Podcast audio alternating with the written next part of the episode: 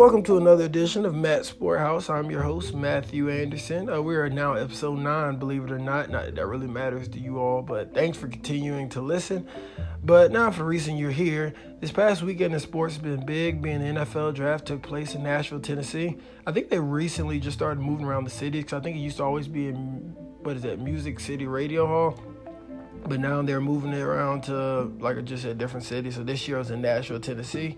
So that was exciting, and also the NBA playoffs moved from from the first round to second round in many cases with teams being eliminated.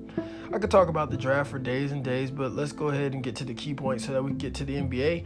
Kyler Murray was picked number one overall to the Cardinals as predicted, and as you know, last year Josh Rosen was the number ten pick in the draft, and he to the Arizona Cardinals. And so they were going to have an issue there with both players being there. And obviously, Josh Rosen was not going to get a fair hand in the shake because if you just drafted Kyler Murray number one overall, you're not drafting him to sit behind your last year's number one overall pick. So they shipped Josh Rosen out to Miami, and he will join Clemson's Christian Wilkins, who was uh, Dolph- the Miami Dolphins' first round pick. Read a very interesting story on Christian Wilkins by Rachel Bachman. I think that's how you pronounce her name and it basically talked about how what Christian Wilkins did while he was at Clemson and his philosophy for saving money while in college. So let me give you a little bio on Christian Wilkins. Christian Wilkins, Christian Wilkins is a defensive tackle for Clemson, like 6'2", 6'3", about 315 pounds. Anyway, dude got his uh, degree in two, bachelor's degree in two and a half years. While he was at Clemson, he was a substitute teacher in the upstate area for extra money. He only would wear team sponsored gear, so that therefore he wouldn't be wasting money on like clothing and things of that nature. And so obviously, you know, whenever he goes to like award ceremonies, Clemson rents some suits, and also for a Tiger Walk, they they give you suits and stuff too. So he didn't have to spend money on that. He stayed at the team facility like all day or when he wasn't in classes. So therefore, at his apartment, he didn't have to spend any money because you know they give him like a, a, stipend in order to take care of your like living expenses, like your apartment rent or whatnot. Uh, in order and for him to be able to save money, he would be at the team facility, like I was saying, all day. So he didn't have to spend any money on cable because he wouldn't buy it. Because obviously at the team facility, they have all that you need there. And also for water and electricity, it just go up to the facility because it is a state of a state of the art facility. If you've never been, you should take a tour up there. Uh, his apartment was not one of the nicer ones in Clemson, but instead it was one that only cost three hundred dollars a month uh, rent. So he did, and he didn't have a car, so he used to ride his bike or get rides from teammates. This is a really good idea, especially the bike, because not only was it like it was helping him physically ride the bike this and for whatever that's worth, and also he wasn't having to spend as much spend any money in gas. He had no credit cards when he was in college. He had four, but he had an interesting system. It was four accounts that he would put his money in whenever he got his money from substitute teaching and a stipend or whatever the case may be. Uh, the first one would be his everyday spending. He said that his food was like obviously dude's 315 pounds. The food is like priority one. And then his second account was rent and big purchases like airplane tickets for like whenever he wanted to fly home because he I know he went to boarding school in Massachusetts, but I'm not exactly 100% sure where his hometown is. His third account was uh, savings and investments, and his fourth was an emergency emergency fund. So obviously Christian is a cut above the rest, and after practicing this method of like spending and saving and uh, training his mind to manage his money, by the time he gets to the NFL, it's not really gonna be much of a problem because he's already trained his mind this way for so long. He was in college for four years he got this degree in two and a half, and then he stayed there to continue to play. Because you can do that with the eligibility. You have four years eligibility. If you redshirt, you have five. Christian also attempted uh, at the NFL draft. Whenever he got drafted, he decided to, like you know whenever you see two players like running at each other and like let's go up when they jump. Yeah, he tried to do that with the commissioner. And he was so serious about, it. you know, he was excited. As a matter of fact, I thought it was nice to see a guy like in his most natural state, like how he feels whenever he accomplishes his dreams. You know, a dream that he's been trying to working for like his whole entire life. So he so he continues to jump with the uh, commissioner who was not expecting that, and he hit the commissioner on the back a couple times while he was hugging him. And I'm sure the commissioner got beat up pretty bad and was not expecting that. But the, apparently Roger Goodell enjoyed it because his now uh, his profile picture on Twitter and so I was just thinking that that's crazy to see like a guy that excited. To, like he wasn't really hiding. I mean, obviously he had his suit and stuff on, but it's like, no, this is what this is how I really feel. Versus like I'm gonna stand and shake his hand, like you know I've been here before. Another nugget about Christian was like I was saying earlier, he went to an all boys boarding school in high school. So when he got to Clemson, Dabo kind of already noticed that he was like a cut above maturity wise than the other guys because that that boarding school is very disciplined, and I guess that kind of uh, helped him in his tenure at Clemson, being able to get a degree in such a short amount of time. He also won the National Football Foundation's Campbell Trophy, which is considered considered uh, the uh, academic Heisman, and is given to the nation's best football scholar athlete. He was best friends actually with another one of the Clemson defensive linemen named Dexter Lawrence, who is also huge. I think Dexter might be like 330 pounds, but like 6'3. And Dexter Lawrence went 17th overall to the New York Giants. You know, a lot of times they say it's success, like show me your friends, I'll show you your future. Well, obviously this is the case because you have two defensive linemen that came to Clemson, best friends, and they both go in the first round of the draft. Very focused individuals. The other defensive linemen that were taken by from Clemson in the NFL draft was Austin Bryant. He was probably I don't want to say the worst, but probably like out of all of them, not uh, I really don't want to say the worst here, but out of the ones drafted, he was probably the one that was the least high, high the least high, well, the least highest rated, and he was taken in the fourth round to the Detroit Lions he to show you like how good this defensive line for Clemson was. Like I said, he was the the lowest rated. That's what I've been trying to say. He was the lowest rated, the lowest rated defensive lineman, and coming out of Clemson that got drafted, and he had four sacks against Auburn, who has an SEC West defensive line. So he's a pretty solid guy. Also, Albert Huggins out of Orangeburg, South Carolina, signed an undrafted free agency contract to the Houston Texans. So he'll go out there with Deshaun Watson and DeAndre Hopkins. I said before, he didn't get drafted, so he doesn't qualify the lower rate as one of the lowest rated defensive linemen to get drafted. He's like in his own category.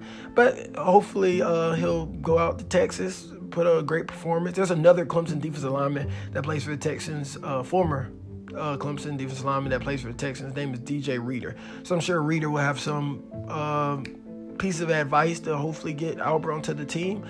Cleveland Ferrell was the last Clemson defensive lineman to get drafted. Well, that I'm naming, but he was the highest draft pick. He was picked fourth overall to the Raiders. I don't know if you were watching the draft, but a lot of the fans were like, "Why?" And even the media kind of got all over that, saying that that was like a wasted draft pick. They didn't need to get him. He could they could have gotten him later. But Cleveland Ferrell's kind of been doubted his whole entire tenure. Kind of coming out of high school, they didn't think he was going to be very good. Dabo didn't even think that he was going to let's put it like this. Dabo didn't think he was gonna become a leader like he has become, but Cleveland's like all about like beating the expectations.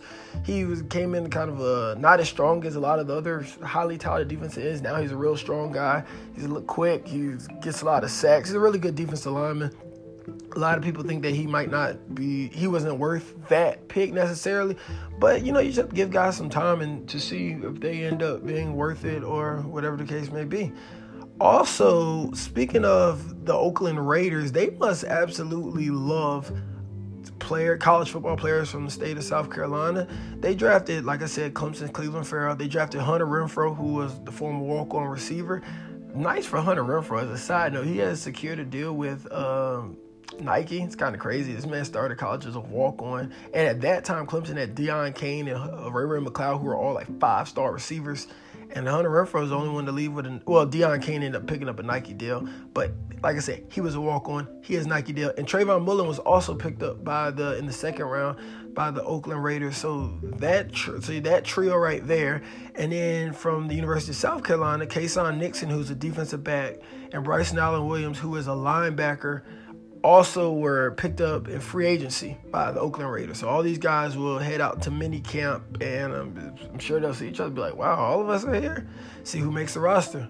The Panthers drafted Will Grier, who is an outstanding quarterback from the University of West Virginia. Actually, I think it's West Virginia University. Either way, he was drafted from there. He's a really good quarterback. I was actually kind of surprised that he dropped down to the third round but a lot of people are trying to figure out here, like, what does this mean for Cam? Because you don't usually get a high round quarterback to like sit on the bench for an extended period of time, maybe one or two years. But Cam hasn't even entered his prime. Because see, by most player standards, age 30, like let's say receiver. 30 is getting to be towards the end. But by a quarterback, you got top uh, quarterbacks like Tom Brady that play nowadays, they're 42. So the quarterback Cam's like, yo, I haven't even entered my prime. You already get my backup. So I'm sure Cam will come into right now. He just he's a nursing a shoulder injury. I don't even know if he he actually just has shoulder shoulder surgery. I don't even know right now if he can throw, but I'm sure once he gets back, he'll be out to prove himself. Uh, Dwayne Haskins, the Ohio State quarterback who was drafted by the Redskins, was passed up by the Giants. A lot of people did not like the Giants went and got Daniel Jones, but Daniel Jones, coach, head coach at Duke, was okay. Try to follow him here. Daniel Jones, head coach at Duke, also coached Eli Manning. So the connection is definitely there. So the Giants probably reached out to him like, what do you think as he's compared to like Eli or even Peyton Manning? And they think that he compares favorably. The guy's pretty fast too. I think he ran. I think he ran a four six. He's faster than Dwayne Haskins, but that's who the Giants decided to put um, to draft for their, the next guy at quarterback. Once Eli's done, it's gonna be very interesting to see how if Dwayne Haskins pans out. Because if Dwayne Haskins pans out, they will have the Giants and the Redskins are in the same division, so they will have to see Dwayne Haskins twice a year. And so I hope that Daniel Jones is a lot better, uh, ends up being a better quarterback because otherwise it would be nothing worse than having to see the guy that you could have drafted but didn't twice a year. One thing I did some research and Jones out of uh, uh, Jones out of his three years at Duke had 52 touchdown passes. Dwayne Haskins in one season had 50 touchdown passes. So a lot of people are kind of like, "Yo, are you are you serious?" Like they decided to pass on Dwayne when they had the option to, because obviously his upside seems to be larger. But we'll see what happens. You never know. God, like I said, guys develop differently. San Francisco, the San Francisco 49ers drafted Nick Bosa, the number two overall pick. He has a brother in the NFL named Joey Bosa. But Nick Bosa had made some interesting comments about like really African American public figures like around like Beyonce and Colin Kaepernick. As a matter of fact, he called Colin Kaepernick a joke. I think this was pertaining to the whole. It, it what he said in the press conference. It wasn't about this, but this was around the time of all the kneeling. And so what ends up happening is one of the black guys, uh, that one of the black journalists asked them in the presser. They were like, "So, what did you mean by that? And you could tell Nick Bosa was extremely uncomfortable because it's like, first of all, you're talking to a black guy about somebody who was trying to like bring light to the uh, issue that affects black people, and Nick Bosa Bosa's a white guy, and so I could tell it was extremely uncomfortable. But I'm really glad the black guy, the black journalist, asked the question because it's definitely something that needed to be addressed. So. Moving on to LSU slash the Cleveland Browns, Greedy Williams uh, is a cornerback, the standout cornerback for LSU. A lot of people don't think he likes to tackle as much. The Browns say he just gets people to the ground. That's fine with them. But he was expected to be the first a first round cornerback, and he ended up going to set in the second round to the 14th pick. And in the grand scheme of things, that actually isn't that bad. But I could tell, I'm, I'm sure he was a little bit disappointed. There's a big difference between first and second round money in the NFL. Okay, so when DeAndre Baker, who's a cornerback from Georgia, was taken, he's probably like, okay, he plays in the SEC too. Like, I can understand that. But then after him, there was a cornerback from Washington, Temple, uh, Central Michigan, obviously Trayvon Mullen from Clemson, and a guy from Vanderbilt that were all taken before him that were defensive back. So I know he's coming to the league with a chip on his shoulder. And as a matter of fact, he said that we're the Browns are definitely going to the Super Bowl next year. Shannon Sharpe brought up a very good point. LSU has not even made it to the Super Bowl thus far and he was with LSU for three years. I assume three years. I think he left early. So it's like that's kind of big things to put on. But at the same time, I like that he has that confidence in his team that they feel like that he feels like they can get it done. So it's gonna be interesting to see if they're able to accomplish this. He will join Pro Bowl cornerback Denzel Ward, who was a rookie last year, and it was actually impressively made the Pro Bowl as a rookie. And um, so those two will be in the defensive backs, uh, the cornerbacks. Uh, also, you know, other other guys they have on those rosters. I'm just talking about the big names. And then Myles Garrett will uh, be rushing the passer. So I like that combination right there. I really wish that the Giants, I mean, that the Cleveland Browns would not have traded Jabril Peppers to the Giants because I don't know if you remember Jabril Peppers. Whenever he was at Michigan, he was the Heisman Trophy candidate. So if you would have had him, Mal, uh, him, what's his name, Greedy Williams and Denzel Ward, that would have been elite defensive backfield. But, you know, things work out for different reasons. And if they would have had Jabril Peppers, they wouldn't have Odell Beckham. So you just take what you can get.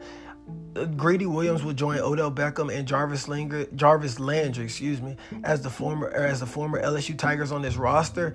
I really like what the Browns are turning into. Uh, somebody on FS1, I think it was Undisputed, said that the Browns are trying to kind of turn into the team that they're going to tell you how good they are and they're going to show you on the field. I like that persona coming around them, being that they've lost so many games for so many years. And as you know, Baker Mayfield kind of adds to that. So I am, the Browns are definitely must watch TV come this season the Patriots surprised a lot of people they drafted in the first round, which the Patriots never do. N'Keal Harry, might have gotten that wrong, but it's somewhere in that ballpark. He's a 6'2", 228 pound receiver out of Arizona State. This comes after Rob Gronkowski retired, who was the tight end, and Dwayne Allen they traded to. I'm pretty sure they traded him to the Miami Dolphins this is this is going to be very interesting because they already have Josh Gordon, who they did re-sign. You know, Josh Gordon sometimes battles like substance abuse, which is not substance abuse, but just like drug problems that has, has come from his past or whatnot.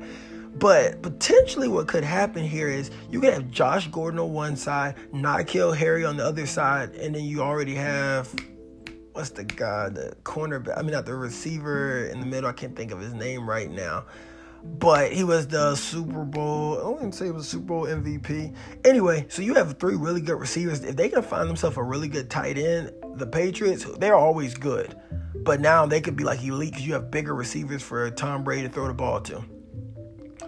Staying in the AFC, Hollywood Brown, which is a lot, which is definitely Oklahoma Sooners fan favorite player, wide receiver, was drafted by the Ravens in the first round. So he will join Lamar Jackson and Mark Ingram. Okay, so I see in his future Hollywood Brown. He Hollywood Brown is all South Florida. He's from the South Florida area. As a matter of fact, um, I'm I'm not 100% sure, but I feel like him and Lamar Jackson already knew each other by the reaction Lamar Jackson gave once he figured out they were drafted.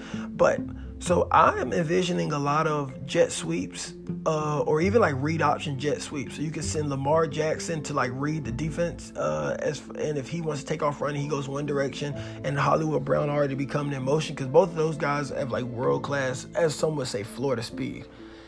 Mississippi State, going back to the college ranks, Mississippi State has definitely definitely impressed in this draft. They joined um, only them. Clemson, Alabama had three players taken in the first round. And Mississippi State wasn't really even very. I mean, they were competitive, but not really in the SEC West. But they had three, like I said, they had three players taken in the first round, including two defensive linemen and a safety this is big for them. And the one thing that you have to think about when it comes to guys going in the first round, like three at a school, do you know how much it easier it is for a college coach to go into a high school or at his university, like host recruits and be like, y'all, we had three guys taken in the first round compared to a lot, that's like what, 111th of the players taken, a little bit less, one eleventh almost, because that'd be thirty three. That's besides the point. To be able to say we had three guys taken in the first round, that is a huge recruiting pitch and a very big advantage you have over a lot of other institutions who sometimes don't even have one. Clemson, Clemson shocked me in this way though. They had two standouts that were not taken at all in the draft, and a lot of people thought like Mitch Hyatt, who is an offensive left tackle, as a matter of fact, who started every game at Clemson and was an All American. We all thought he was going to go first, maybe second round. He went undrafted, but he was picked up by the Cowboys, so I'm sure he'll blossom out there. As a matter of fact, he played there in the Cotton Bowl last season. So he gets that was kind of like a glimpse of what he's going to have. I mean, obviously, he has to make the team. And then Trey Lamar, who's a six foot three, 250 pound linebacker, went undrafted as well. He signed with the Detroit Lions, but I was shocked to see those guys didn't get drafted. Those teams must know something that we don't know. Uh, that's the only way around that one because those two were standouts on a national championship team, and they played on two national championships teams. Staying in the Palmetto State, Deebo Samuel, you know, who's the Columbia folk hero. Although he's not from Columbia, but you know, we adopt at USC, we adopt everybody who comes to USC. He was drafted by the 49ers in the early second round. He'll be catching passes from Jimmy Garoppolo, Garoppolo, however you say his name, when training camp rolls around. This is big for USC. Uh, another receiver blossoming, uh, hopefully will blossom in the NFL. One thing that I feel like okay, I like take this whole like journalism hat off. One thing you have to think about though with players who don't get drafted, who get drafted late, it really, I mean, it matters, but it doesn't matter. It's really all about what you do once you get to training camp. I'm gonna give you some examples. Warren Moon was undrafted, now he's in the Hall of Fame. So there's guys who were taking the first, second, third round. That he sat at home waiting on his call, got picked up as an undrafted free agent. He ended up making it to Hall of Fame. And oh, by the way, the Hall of Fame's in Canton, Ohio. And also Shannon Sharpe. You know, we all know Shannon Sharpe for the Undisputed show, which I love. But he was drafted in the seventh round, and he almost got cut from his first training camp until he had a, a great showing on special teams. And he ended up with multiple Super Bowl rings, a Hall of Famer, was All Pro several times. So it just goes to show you it's not all about who gets drafted. As a matter of fact, it might work in your advantage to get drafted later or to go undrafted because you come in a lot hungrier than you are if you're a first round draft pick. And although you're not guaranteed a spot on the team, you're pretty much guaranteed. It's just like an unwritten rule. So, by all means, just get to the training camp contrary to what most believe, though, I think a lot of people think, oh, you sign your contract. Like, and I've hinted at this a couple times, but I just want to kind of go in depth and uh, explain a little bit more. Most people believe, oh, he made it to the NFL, he got picked up. Okay, he's on the team. No, you got invited to a training camp or a mini camp, but you can still be cut. Because the truth of the matter is, 90 guys get invited to training camp, which usually starts, I think it is late. It's either late July or early August, which you know are the hot summer, hot months of the summer. But that's besides the point 90 guys get invited, but only 53 make the roster. And you have to consider that about 47 guys from the last year's teams, besides maybe two or three that got traded, one or two that got cut, maybe somebody decided to retire, are returning. So you basically have to go in and take somebody else's job. And even sometimes, even though you perform really well at an NFL training camp, you just might not make the team. That's just part of the business. Okay, so that's all the football stuff I have for today. Uh, so I could go on for days, but I had to kind of get the, the main points. Also, but now for the NBA, if you're wondering why the, um, the Boston Celtics pay Kyrie $18 million a year, it's being put on display in this series right now when they're playing against the Bucks. But the Greek Freak is still young. He's trying to like figure out how to win playoff games. Kyrie Irving's already won a championship. He's leading his team. They won game one decisively. You could just tell. I think they went on two 12 and 0 runs. They're just more smooth right now. The Greek Freak kind of was like a deer in headlights. He never was like very comfortable. I would believe in that game. And Milwaukee could be in trouble here. They have got to win the second game because if they lose two games in Milwaukee, then they have to go to Boston. This series could potentially be four and out, a four and zero, oh, a sweep, as Shannon Sharpe said, get your broomsticks. And this series could be over in four games. So it's imperative that the uh, Milwaukee gets a win in game two the Greek freak is was kind of interesting. He's usually able to do what he wants, especially like when it comes to getting to the rim. But Al, Al Horford, I think I you say his name, Al Horford, uh, not good pronouncing, has been contesting his dunks, and nothing's really been coming easy for a Giannis. And so I, I think they said something along the lines of they're gonna give themselves 24 hours. Think about that last game because they were got, got beat pretty decisively, and they have to win the second game in Milwaukee.